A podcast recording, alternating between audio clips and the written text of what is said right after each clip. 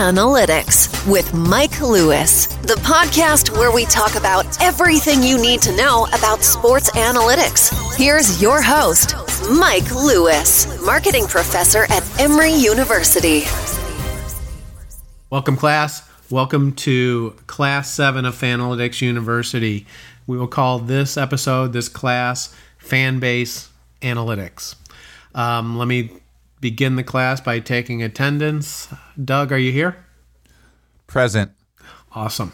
Okay, so this class, and we are look, we're we're rapidly coming to the end of the the eight class sequence.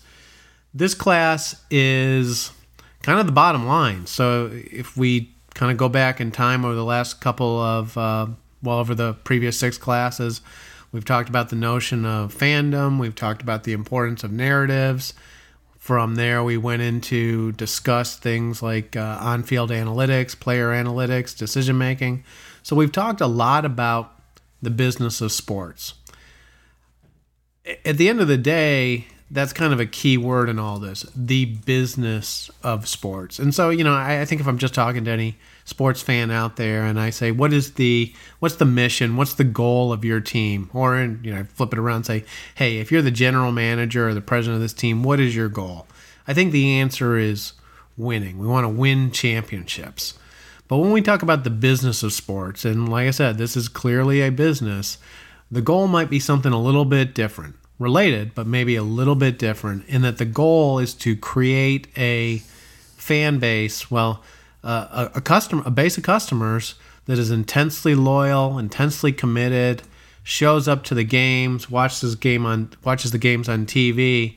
Essentially, a, a group of customers that are valuable economic assets. So, everything we've been talking about throughout the course is really designed to get at the idea of how do you create that meaningful, that that committed fan base, that passionate group of fanatical customers that you know keeps coming into the building and essentially makes us a business worth running.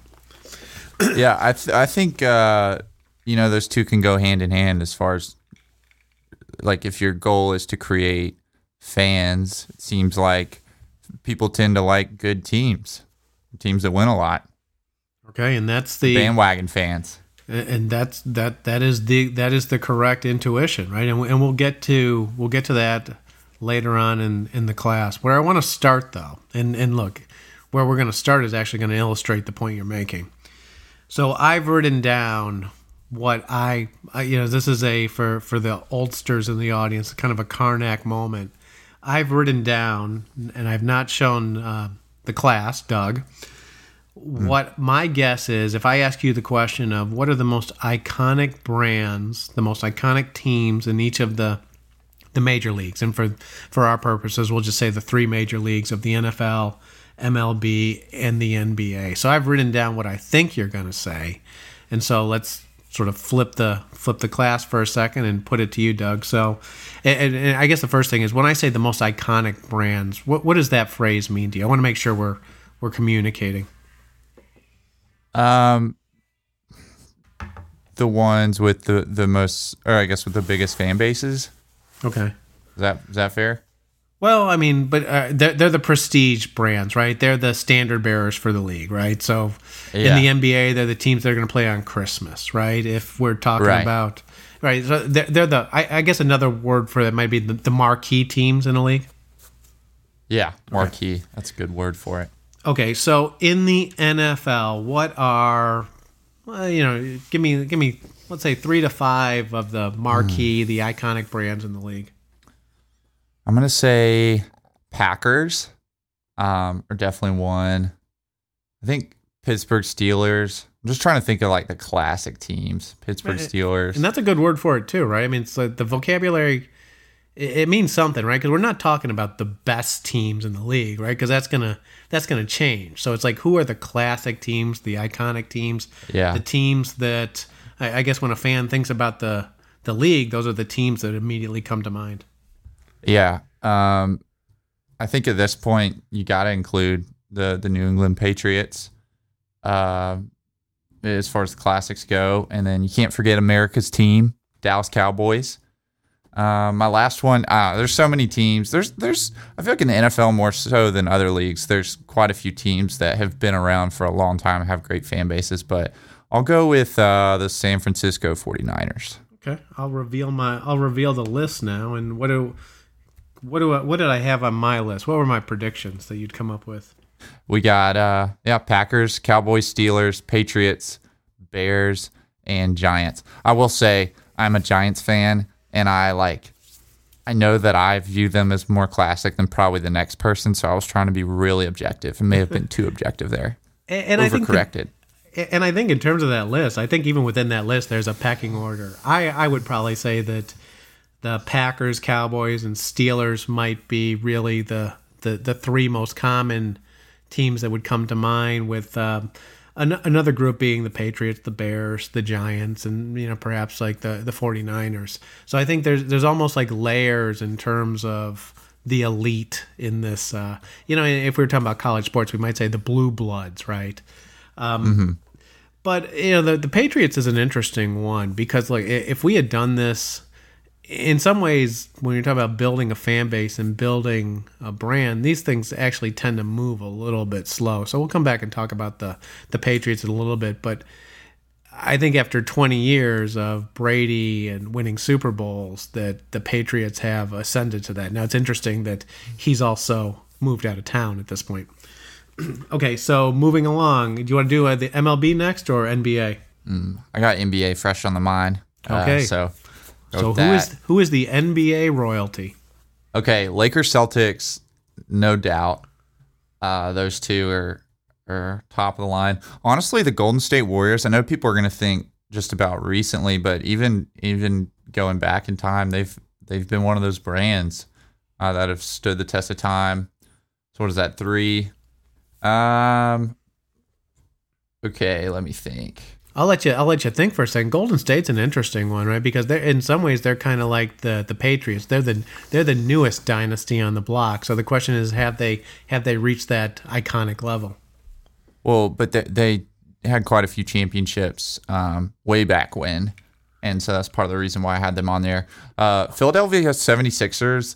I don't know. Okay, but so I I'm just gonna always I'm. I'm gonna deviate a little bit here from the script here. So when you say they've got a, uh, are you- are you going all the way back to Rick Barry and um, Yes. underhanded free throw? Okay, awesome. And, and again, I'm I'm proud that you're a student in this class, Doug. Well, I just know that uh, I'm not sure exactly, but you know they're one of the franchises with one of the most championships. Um, people forget that because they just think of the recent dynasty. But uh, next, I had Philadelphia 76ers. I'll be honest, I don't know what their like at what point they were winning championships. Um, I just always think of them as one of those teams that's just been around forever, and they got the kind of classic looking uniforms. And I don't know. That's I, I I'll put them on there just for that reason. Uh, Chicago Bulls with uh, MJ. It's it's hard not to include probably the, the most well recognized team of all time. Um, and then I think for future generations, the Spurs will be on there, but we'll see. Let me let me reveal the list.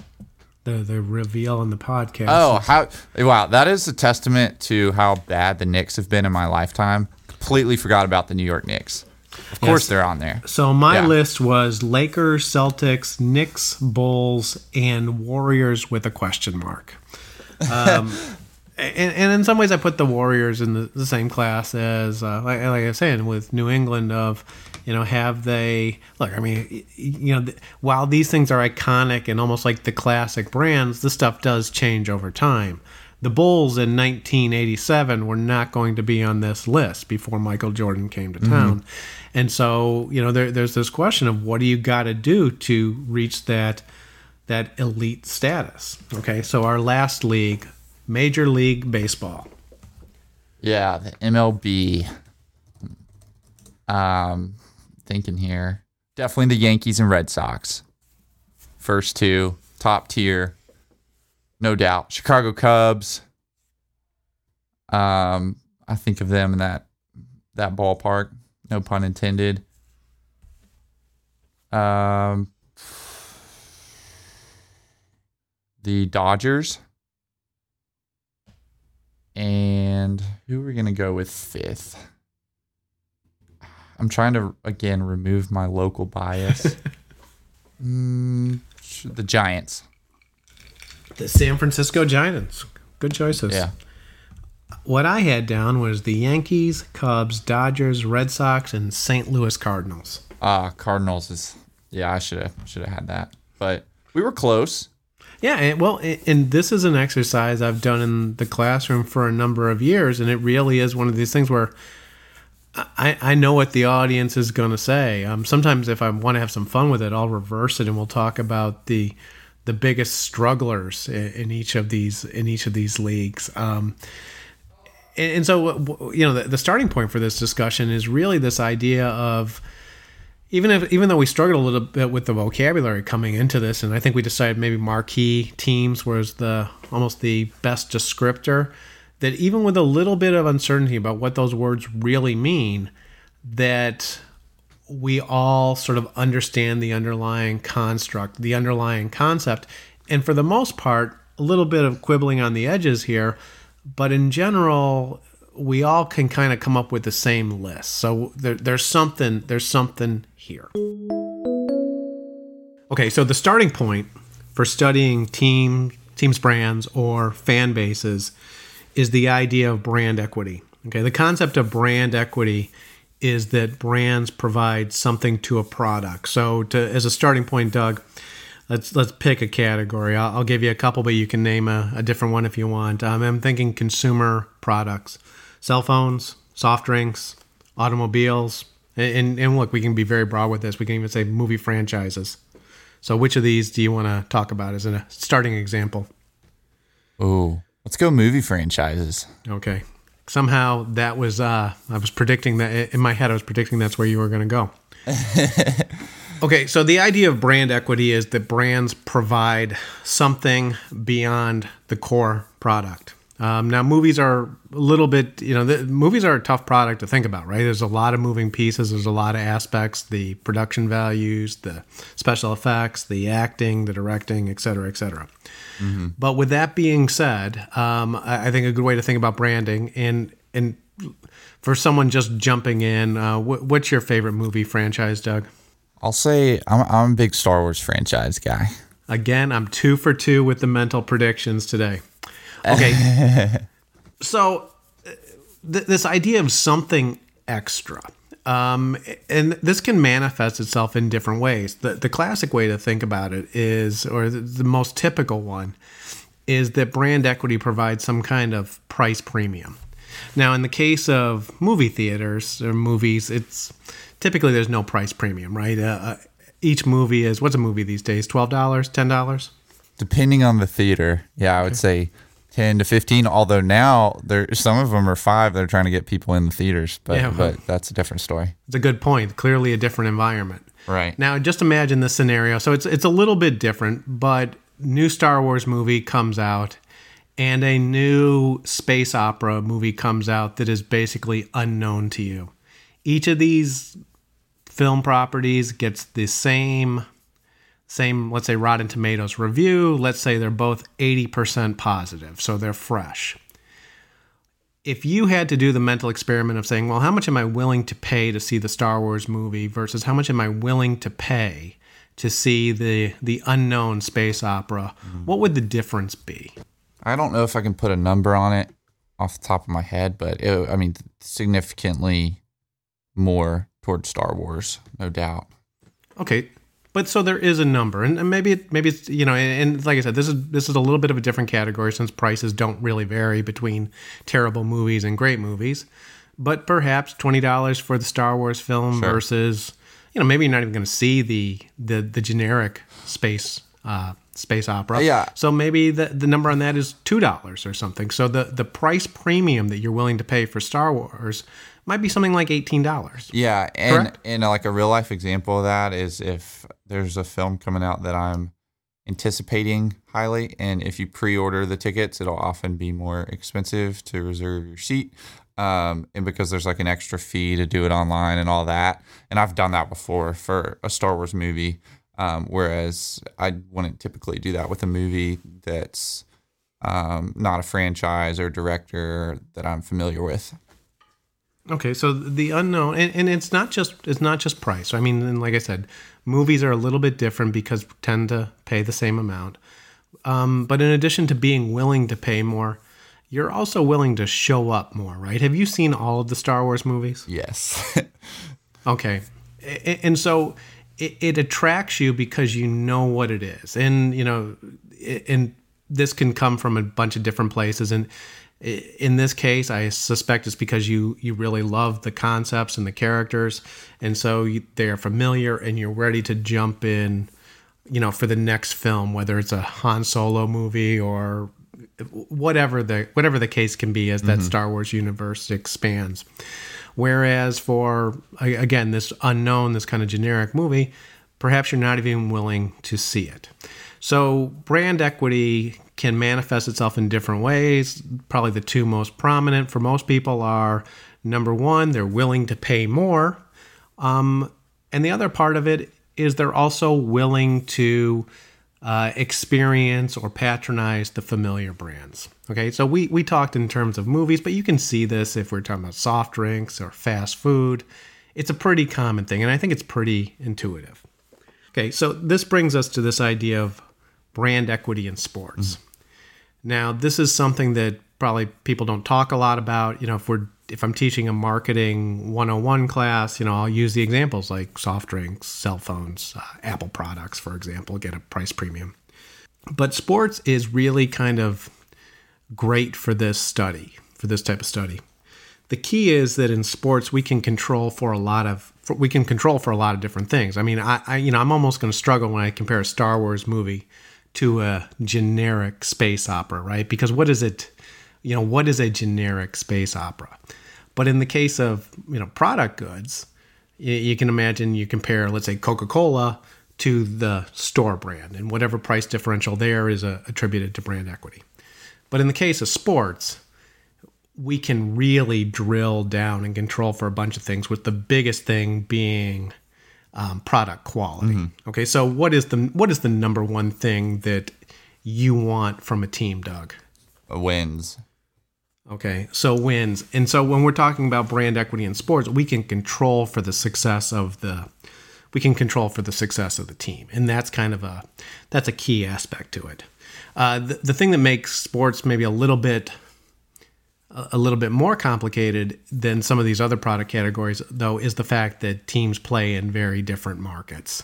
So we can easily control for, you know, if a team's winning a lot of games, if they're going to the playoffs, if they're winning championships. Um, but we can also control for differences in, in market potentials, right? And, and so as we've been having this conversation, I'm talking about things like revenue, price premium. When we think about sports, and very quickly as a fan, you go, hey, whoa, is it fair to compare a team in, well, do you know what's the uh, biggest market in sports is what? Uh, New York. New York. And so uh, I think New York uh, has about 18, 19 million folks in it. Smallest market in professional sports. Any ideas? Ooh, smallest in professional sports. Um, Memphis. Oh no, no, no, no. I mean, uh, and it, it is an obvious one if you think about it. It's it's Green Bay. Oh yeah. Yeah, I- I'm, I'm not even gonna I'm not even gonna look how many look up how many people live in Green Bay. Um, it's you know it's probably a couple hundred thousand at, at most. yeah. That I they just went right past me because I guess they're so small. Yeah, but but you know, you, but you're right that you know New York. You've got some mega markets out there: New York, Los Angeles, Chicago, and you've also got some fairly small markets in the realm of professional sports. Right? We've got Milwaukee. You know, maybe just over a million folks in the metro area. You got places like Memphis, and so the comparison is apples and oranges. And so the way to approach this kind of study is with a statistical model. Now, we've given you guys some visuals on the website in terms of some of the basic ideas for the equations. The key really is to be able to link the math to the, the concept that I'm about to go through. Okay, so the, the theory that drives this kind of modeling or this kind of analysis is that team revenues in any league, Okay, so our starting point is an idea that we're going to build an economic model of how team revenues or really any kind of market outcome are driven by observable factors related to market potential and team success. So, one of the equations uh, that we, we, we've put out there, I'll go through this verbally, you can sort of go back and take a look at it, is the idea that revenues for a team and you know, when I implement this stuff, I'm going to tend to work with box office revenues because that's something that's observable. I can get a sense of what ticket prices are in a market and uh, for a team, and I can get a you know an estimate of an imperfect estimate, but an estimate of the number of folks going through the turnstile. Right. So a model of I'm going to specify a statistical model of revenues as revenues is equal to some linear equation, and again, this is just to keep it simple, of so some function of population, median income, win percentage, and really just about any other factor that I can collect data on that I think might affect base levels of revenues. Does that make sense? Mm-hmm. Yeah. Okay. That's that's our starting point, and so it's a simple idea. Um, it's a simple idea, but I think it's a powerful one, right? So this idea that we take data on all the teams and we figure out how the league works in terms of at least the part of revenues that we can observe. okay, but the other thing is that any fan knows that the story in terms of revenues is going to be more complicated than what we've put into that model, right? The Green Bay Packers, for example, play in the smallest market, and sometimes the team is not very good. Okay, and the, the Packers have off years over their history, but the Green Bay Packers, and, and I, I chose the Packers because I think the Packers are really known for having a and I forget what the current number is, but they are, you know, as a fan, we always hear these stories about the Green Bay Packers uh, season ticket waiting list is 25 or 30 years long, right? Have you heard about that? I have not, but it does not surprise me. Um, but the Green Bay Packers sell out every game. Okay. And so they're in the smallest market. Sometimes the team is great, sometimes the team's not very good, but they always sell out. Yeah. And so the idea that I'm going to propose here is that that extra, that that reason that the Packers always sell out is something that we'll call brand equity. Fair? Mm-hmm. Okay, so that's step one. Step two, and again, this is actually a pretty simple procedure when you think about it step by step. Step two is then simply to compare actual revenues versus what we would predict the revenues would be from the model. So remember, we're going back to this idea that we're modeling it as a function of things like population, median income, winning percentage, making the playoffs. The, the theory that drives this idea is that anything that achieve, that a team achieves beyond what that model predicts, right? That model based on observable data is the extra that is it's the extra that they are achieving because of their brand. Now it could also be the opposite, right? If they are failing to achieve the revenues that we predict for the league, that that could be a function of sort of not having not having a great deal of brand equity. Okay, so the the, the third slide that we'll we put out there on the web for you guys is just formalizing that. So it's a, it's a simple equation. The idea that the revenue premium or revenue deficit, this measure of brand equity, is just going to be the team's actual revenues minus predicted revenues from this industry model. Okay, so to sum up the, the basic idea here, uh, how we calculate brand equity or fan equity, this idea of the value of a team's fan base, is we build a model of how the industry works. This model controls for market differences controls for team performances. Um, step two, we compare the actual results to the predicted results. Um, and then there's also potentially going to be a step three, which is we've been talking about box office revenues. There's no reason why we can't perform this task, perform this procedure for alternative uh, for alternative signals of market success. Right? We could use TV ratings, we could use social media, use just about anything merchandise sales so anything that provides a signal of how much fans like that team Okay, so to finish up today's class, what I want to talk about is an example of implementing this procedure for measuring brand equity. The example I've chosen for this is uh, the, the NBA. Okay, so for, for the NBA analysis, and we, we like we started the class by talking a little bit about your I, I just threw it out there. It's like Doug named the most iconic or the marquee brands in the NBA. Yeah. I was able to predict for the most part, I think three or four out of the four or five that you named. But this next thing is okay, so intuitively we're on the same we're on the same path. Now what I've done is I've dug into the data and I've actually done some calculations to figure out the brand equity across the NBA as a little bit of a foreshadowing. The starting point will be what we just talked about in the last segment this idea of a brand or a revenue premium measure of brand equity. We've also got two other measures of brand equity in this study. Now, for you guys uh, listening along, we will also provide a link to the 2019 NBA fandom analysis page so you guys can sort of dig into this. This this one's tough to give you guys a simple visual because there's there's a lot going on. There's a lot of exhibits and there's a lot of data. Okay, so let's take a, let's go down and take a look at the actual winners and losers of the 2019 study. Okay, Doug, I threw the I threw the I threw the winners out there. Um, you want to read off the winners and then you can react. Yeah. Um, Los Angeles Lakers, Golden State Warriors, Chicago Bulls, Boston Celtics, and Cleveland Cavaliers. Um, obviously, Lakers, Celtics, Bulls, Warriors. Those are all teams that uh, that come to mind when I think of some of the top franchises or top brands in basketball. The Cleveland Cavaliers is kind of out of left field to me, especially without LeBron. Um, a lot of their fan base, or I guess there were a lot of LeBron fans that were Cavs fans that are now Lakers fans. And I haven't heard a peep about them pretty much since his departure.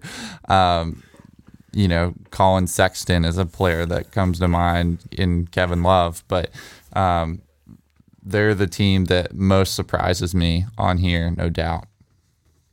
Okay, and that's one of the great things about, or sort of one of the necessary things for any sports analytics person to do is, you know, you build your model based on sound statistical practices and you derive your model from theory that makes sense. And I'm not, you know, we don't need to worry about some academic theory.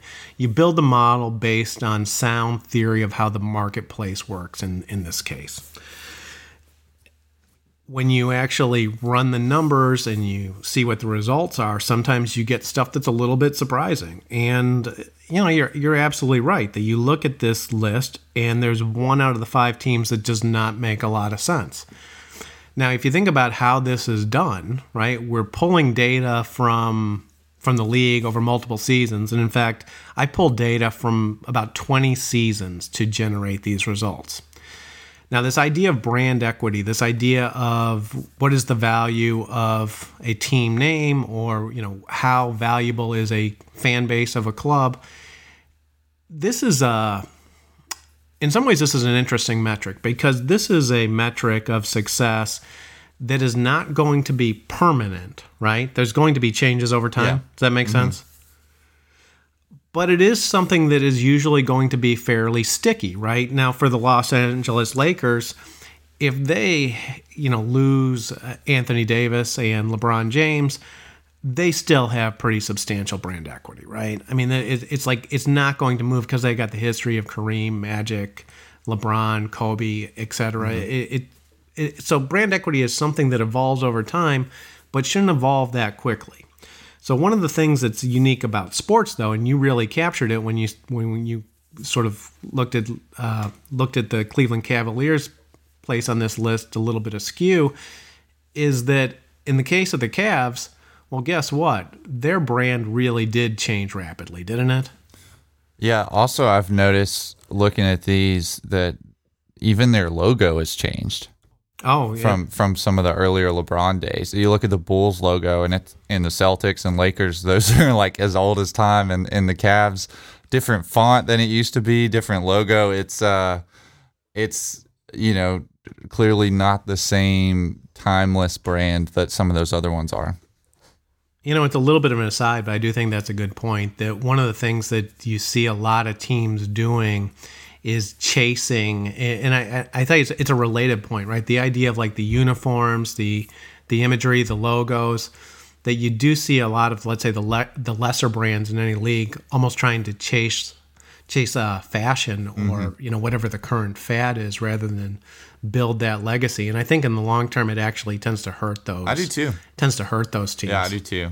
But sorry, I didn't mean to get you off topic. I just just noticed that Oh. just now. No, it's it's a it's a good side point. It's a good you know little bit of a small break in this because when we think about these brands and we think about what builds these brands, consistency in terms of the imagery, the uniforms, the logos, that's probably part of the story. I mean, what, and, and what we'll get to in a few minutes here is really this question of, I mean, so what we've done here is we've measured brand equity part two of this discussion really should be trying to figure out how those teams built the brand equity in the first place. So the idea of consistency in logos and uniforms, that is um, that's a, that's an important point. I mean, and you, so you think about what happens with a new set of uniforms. It's almost like the teams are trying to juice things. They're trying to get the fans excited at that moment. They're trying to sell more jerseys in that season rather than build um, ov- year over year and kind of establish a classic image. Um, but but back to the the main point, when you're building these models based on past data, and so I'm generating the top five using the last three seasons. Well, guess what? Who played for the Cleveland Cavaliers the past three seasons for this 2019 preseason study? I got you. I, I didn't. I, I forgot that it, was the last three seasons. So that's LeBron James. Yeah. And so then you could argue, well, the Cleveland Cavaliers are not fundamentally the same without LeBron James and and I fundamentally agree. And so it's like this is the point though when you're dealing with this kind of analytics is you let the data speak, but you have to have a deep enough understanding of the model to realize why you may get a why you may get a strange result. Yeah. Okay, so let's move down to now the bottom or the worst brands, the worst fan bases in the league. You can tell me, you can read these off and tell me what you think of these, if these all make sense. All right. Washington Wizards, Memphis Grizzlies, Charlotte Hornets, Brooklyn Nets, and Detroit Pistons. Um, yeah, I, I will say the one that surprises me the most on here is Detroit, simply because of their history of of winning championships. Um, the Brooklyn Nets and Charlotte Hornets are both teams that have relocated recently. And and another thing here is the logos are funny to me because half of them change or have changed in my lifetime at least once. Uh, the Wizards, Hornets, and Nets, um, all definitely being there, and and the Grizzlies too. So um, so it, it's just visually it's noticeable that these are less iconic brand simply because they haven't stuck with one thing um, color scheme and, and even location for both Brooklyn and Charlotte. Um, yeah, location wise, Memphis doesn't surprise me at all. Um, Brooklyn is ginormous, but it's also a new team, and, and many in New York are already attached to the New York Knicks, um, unfortunately for them. I would imagine Charlotte's relatively small uh, market for the, for the NBA. And, and another thing is, none of these teams have been extraordinarily successful in the last three years. Well, okay, so I think you've kind of nailed a lot of what's going on here. Now, the one area where I want to do a little bit of a pushback or a, let's minor redirect is that we control for market size, right? So it's not a, so much a matter of Memphis Okay. or Charlotte being in small markets, right? We also have big markets here in terms of Washington D.C. Brooklyn. and the biggest market in terms of the New York metro area for the the Nets. But you you captured a, pro- a lot of what I think is going on here. There's a lot of instability uh, across a bunch of these uh, across a lot of these teams, right? For for me, I actually when I think the Washington NBA franchise, so help me, I want to come back to the Bullets.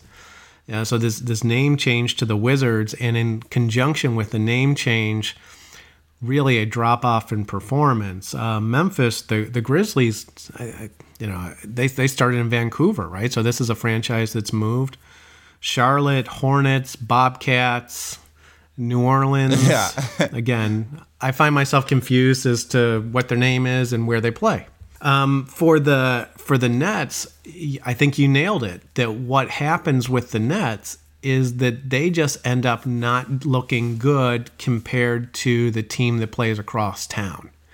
And and I see this across just about all the leagues. Whenever there are two whenever there are two franchises in one city, there tends to be a dominant franchise and a secondary franchise. Um, and, and this is going to come to no misery, uh, no mystery at all. The, uh, the, again, in terms of my being able to predict what you're about to say, I'm going to guess it's about a 95 to 99% success rate. If we are talking about Chicago baseball teams, who's the dominant franchise and who's the secondary franchise? Cubs, dominant. White Sox, not so much. Okay, New York football, Giants. NFL teams. Giants and uh, Jets, with the Giants being the dominant. Okay, um, we've already seen a little bit of the data here, but in the NBA in Los Angeles, who's the dominant team and who's the second team? Lakers, Clippers. One and two. Um, last one, New York baseball teams. Um, Yeah. Yankees versus Yeah. Mets. Who's the dominant? The Yankees, clearly here. Okay. And so this is this is kind of a fundamental fact of how sports operates. When two teams share a market and it makes sense on a theoretical level, right? If if sports fandom is about being part of a community, then you can almost you know predict that you're going to have one community that is essentially like let's say the in crowd and the other community that's going to just in it's it's going to be smaller. It's going to be a little bit more limited okay so the the pistons are an interesting one on this list when i think about the pistons and maybe this is magnified by the michael jordan documentary i almost said michael jackson documentary that the pistons glory days to me were in the late 80s and now they had a little bit of a, a blip up in the early 2000s. Um, so this is a team that has, I think, three. Do, you, do we know three championships to their Yeah, name? three uh, three NBA championships: 89, 90, and 2004. So the Pistons end up being an interesting one because while I think brand equity is created by being a winner, the Pistons have also had, and you know, I think you follow this more closely than me. Have the Pistons had a lot of rough times since 2004? Yes, uh, really the the Ben Wallace, Chauncey Billups, Rip Hamilton squad, uh, Rasheed Wallace was was con- in contention for several years, and they brought in Allen Iverson at toward the end of their their championship window, trying to do something there. Um, but since that team was dismantled, Detroit has not been a contender or anywhere close. So it kind of highlights some of the complexity in, in this and as we think about brand equity, right? That when a team is struggling, brand equity will degrade. So there's almost it seems all intuitive to me that there's there's going to be this trade-off. So when you have stars, Isiah Thomas, you're winning a championship, you Chauncey Billups and Ben Wallace, and you have another. That that's where the brand equity is built. And then when you have struggling seasons with maybe no name rosters of players, that that's where the brand equity is going to degrade.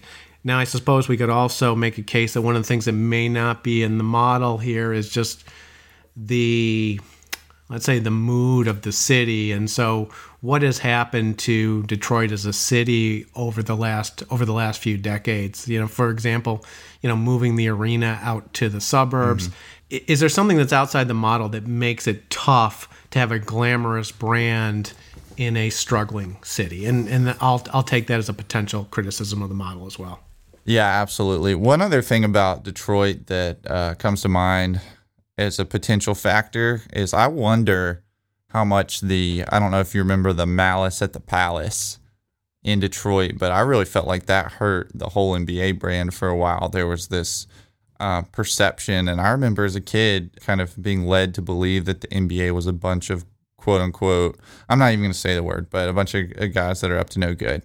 Um, and the Malice of the Palace happened in Detroit. The they were the bad boys. They're kind of the bad guy in the Jordan documentary for a few episodes, um, and so I wonder how much the uh, that affects their reputation or brand. This is a good point. I mean, I, I think what you're getting at, and, and I think this is a this is definitely a truth to to sports and how brands are built, how narratives are created. There's sort of good guys versus bad guys. Yeah. Pistons were bad guys. They were bad guys, and then when they kind of rebuilt their image, they then had the Malice at the Palace, where they had players punching fans and total chaos in the arena. Um, and it's like, how do you rebuild from that when you're trying to build fan or uh, fandom? Well, here's a question to you. So if you've got good guys and you got bad guys, then kind of a look. It's a nice way to build a narrative. Um, can the bad guys really build the same kind of brands as the good guys? You know, I, I, will tend to when I think about historical bad guys, I come back to let's say a team like the Oakland Raiders in the 1970s NFL, and the Oakland Raiders have not you know, look they didn't end up with the same kind of brand, mm-hmm. national brand as the Pittsburgh Steelers or the Dallas Cowboys. It's an interesting point that you make. I'm not sure. I can't think of an example. Can you think of an example where the bad guys and whatever narrative the media puts out there, where the bad guys actually end up being a marquee brand long term. Uh, Heath Ledger in The Dark Knight and Darth Vader in Star Wars. movie, movie okay. examples. Sports wise, uh, I mean, there's always, you know, people don't like the Patriots. Um, but I mean, there's always opponents. Like Celtics would say the Lakers are bad guys and vice versa. So, you know, it depends how you look at it closest thing I could say is Patriots. Like I feel like most people pull against them, um, but at this point, it's simply just because they've won so much. So it's not well, like they were always the bad guys.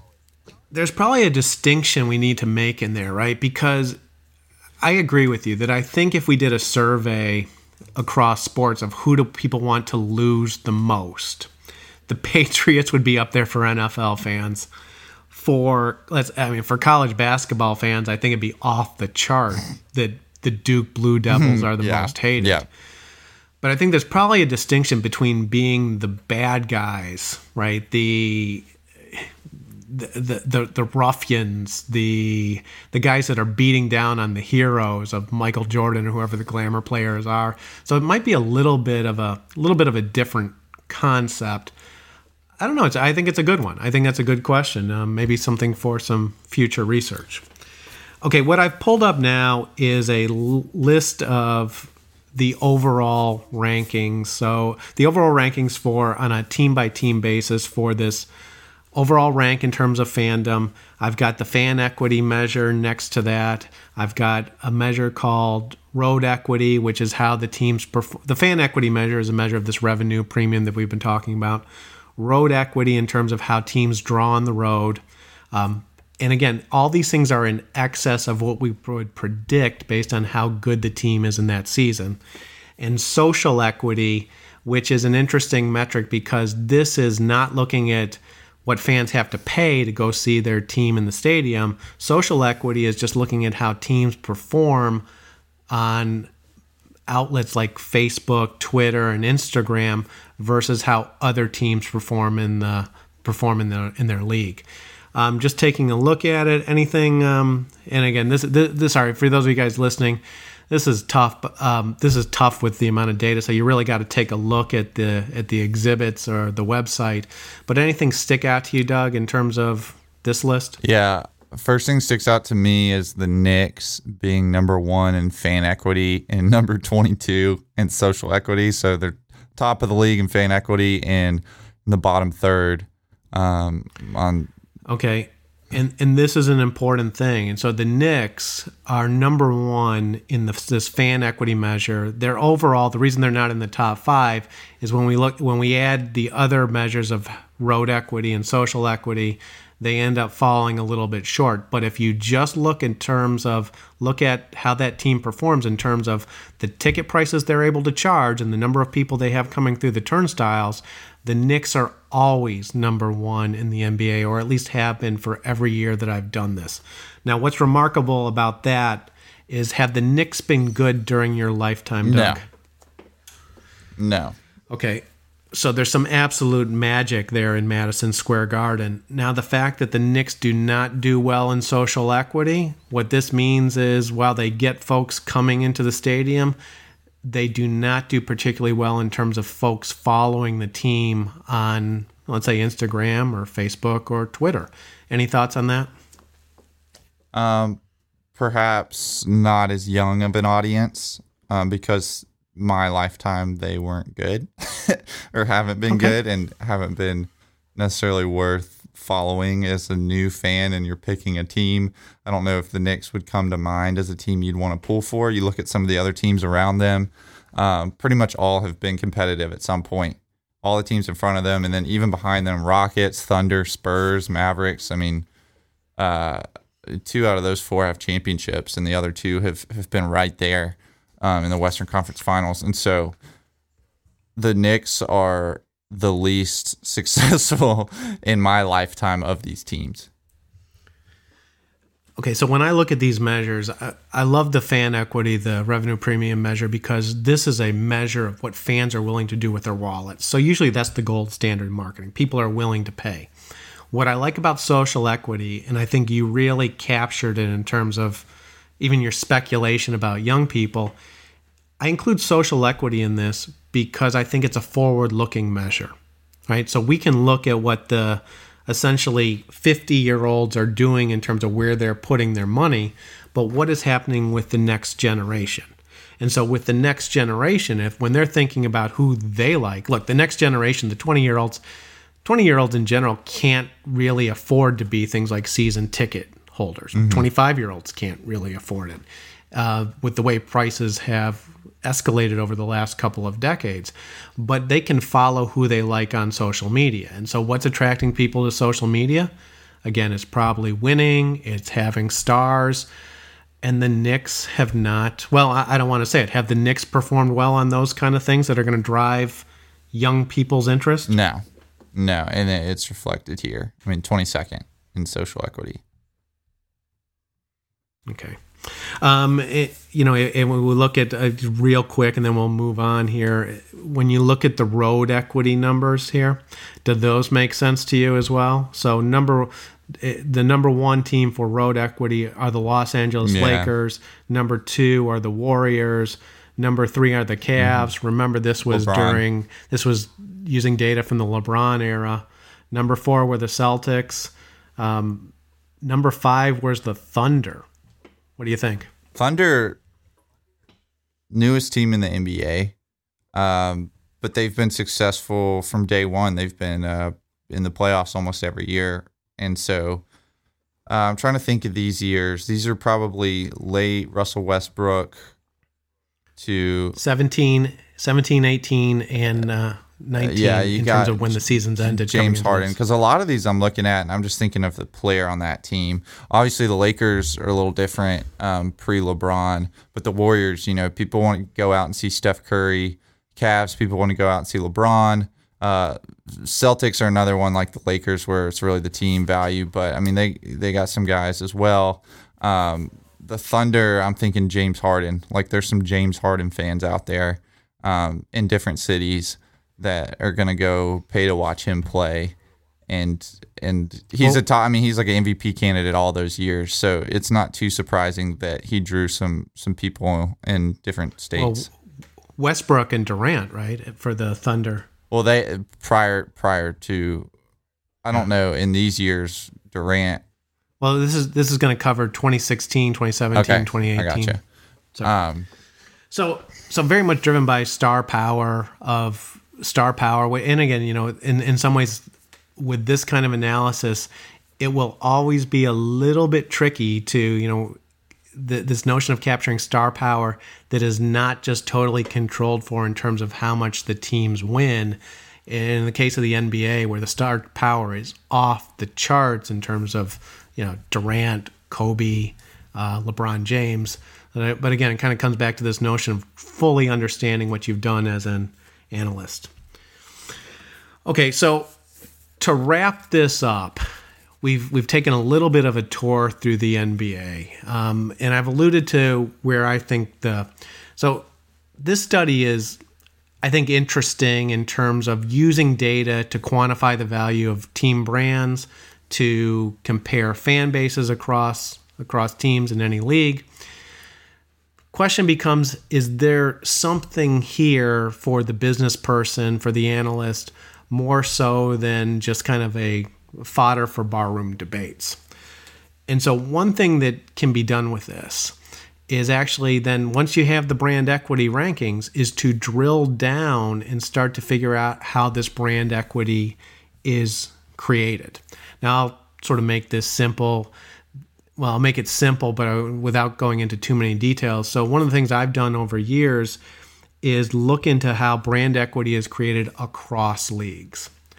And so, you know, we've got the NBA here. Um, I've done this at the college level. I've done it for MLB, for the NFL. One of the things, and, and so I'll, I'll, throw this back to you, mm-hmm. Doug. It's like, how do you think, and I'll sort of steer you a little bit here, how much winning is necessary, or what degree of winning is needed to build brand equity in different leagues? Hmm. Does that question make sense? Yeah, I think so. Um, and to to make it more specific, how much do teams have to achieve? Is it enough to just be a winning team to make the playoffs? Do you have to win championships? Yeah. Okay. And so in the NBA, for example, what's your prediction? What do you have to do to actually build this brand equity, this fan equity? I mean, looking at those top couple teams, championships makes a lot of sense. Um, beyond being a top five equity team, I think superstar power is the second most championship thing. And in, in today's NBA, those two go hand in hand often. Um, but star power and, and, championships, with championships being kind of the top thing, I think in any sport, um, it, it may vary like the degree, but championships are always crucial. Um, and I would imagine if we look at the MLB and NFL and in kind of these fan rankings, there'd probably be the same kind of correlation. You're you're mostly right. In the NBA, it is absolutely championships. Now, you do make a good point that it's championships and it's having star uh, star players. I did some work years ago, and let's like digging into the back end of all these brand equity analysis, looking at Heisman Trophy winners um, and what's their impact on schools. And and your, your intuition is dead on. Having a Heisman Trophy winner creates really significant equity for teams. So winning national championships, going to major bowl games, that's a sort of where I find some of this interesting, right? In the in the college ranks, it actually is not entirely about winning past national championships. Now that may have changed with the playoffs. It's about going to the major bowl games and having Heisman Trophy mm-hmm. winners. In the case of the NBA, you're right. It's having Hall of Famers. Um, where I think it's interesting when we start to compare across leagues is in Major League Baseball, the key seems to be just to make the playoffs on a regular basis. In the NBA, the teams really have to win championships. And I think historically, that result makes some sense, right? Because how difficult was it historically to make the playoffs in Major League Baseball versus making the playoffs in the NBA? Um, I'm to assume, by the way, it's framed that it was more difficult in Major League Baseball. Yeah. Leading, I've been teaching for too long that I, you know, uh, Your Honor, the professor is leading the students to the answer he wants to continue to the discussion. Um, but but that, that that's what it is, right? So historically, in Major League Baseball, you know, you had to win your division you had to win the pennant to go to the world uh, to go to the World Series, and so winning the National League created was enough to create equity. Now this may have changed as the playoff as the playoff schedule expands throughout almost all of sports, but it's something that it's something that we're actually going to talk a little bit about in the next class when we talk about how leagues are designed, how they're structured, and how that impacts how much fans care and sort of the levels of, and levels of competition. But one consequence of the way the NBA has tended to operate over time versus MLB is that by letting everyone into the playoffs, you end up making it difficult to create brand equity because making the playoffs isn't anything special. So you have to win championships. In Major League Baseball, when making the playoffs were more rare, it's possible to build brand equity that way. If we want to switch around and talk about college football for a second, the old system that the fans hated, right, the lack of a playoff for a national championship, was actually great for creating historical powers in blue bloods, right? Mm-hmm because you could have teams that dominated the Big Ten and went to the Rose Bowl every year. And that essentially was hey, maybe there's a split national championship, but those teams were regarded as elite. Now, as we've shifted towards a playoff system where everything is filtered down, and, you know, as in the Highlander, there can only be one what is the long term ramifications? Does college football end up looking like that there are only, well, I mean, look, Doug, you're a big college football fan. Who has dominated the college football playoffs? Alabama, Clemson. Okay, so you came up with with with two teams, and so you know you you go back in time, and it, it might have been something where people would talk about the elite as in college football as being about ten schools. You institute a a playoff and now suddenly maybe it's only let's say Clemson and Alabama at this moment. Okay, so where we're going on in the course, and if you guys have been following around, this was class seven of eight. So we are rapidly coming to the end. Um, today is in a lot of ways a, a wrap up where we end up talking about measuring and really thinking about the end product of the sports business, which is the creation of this large, valuable, fanatical customer base. What I like to do to end the course is what I refer to as a well, a discussion about the rules of the game. And immediately, you know, it starts to get a little bit, uh, you know, since we're talking sports, I think when we say the rules of the game, we're talking about well, what, how long the games are, what are the rules? It's what, how do you call holding, uh, three strikes, four balls, all these kind of things. But that's not what I want to end it with. What I want to end it with are the rules for how these games operate. So when we talk about player performance, usually we're talking about building a team, right? We're, we're trying to select the right players to build a roster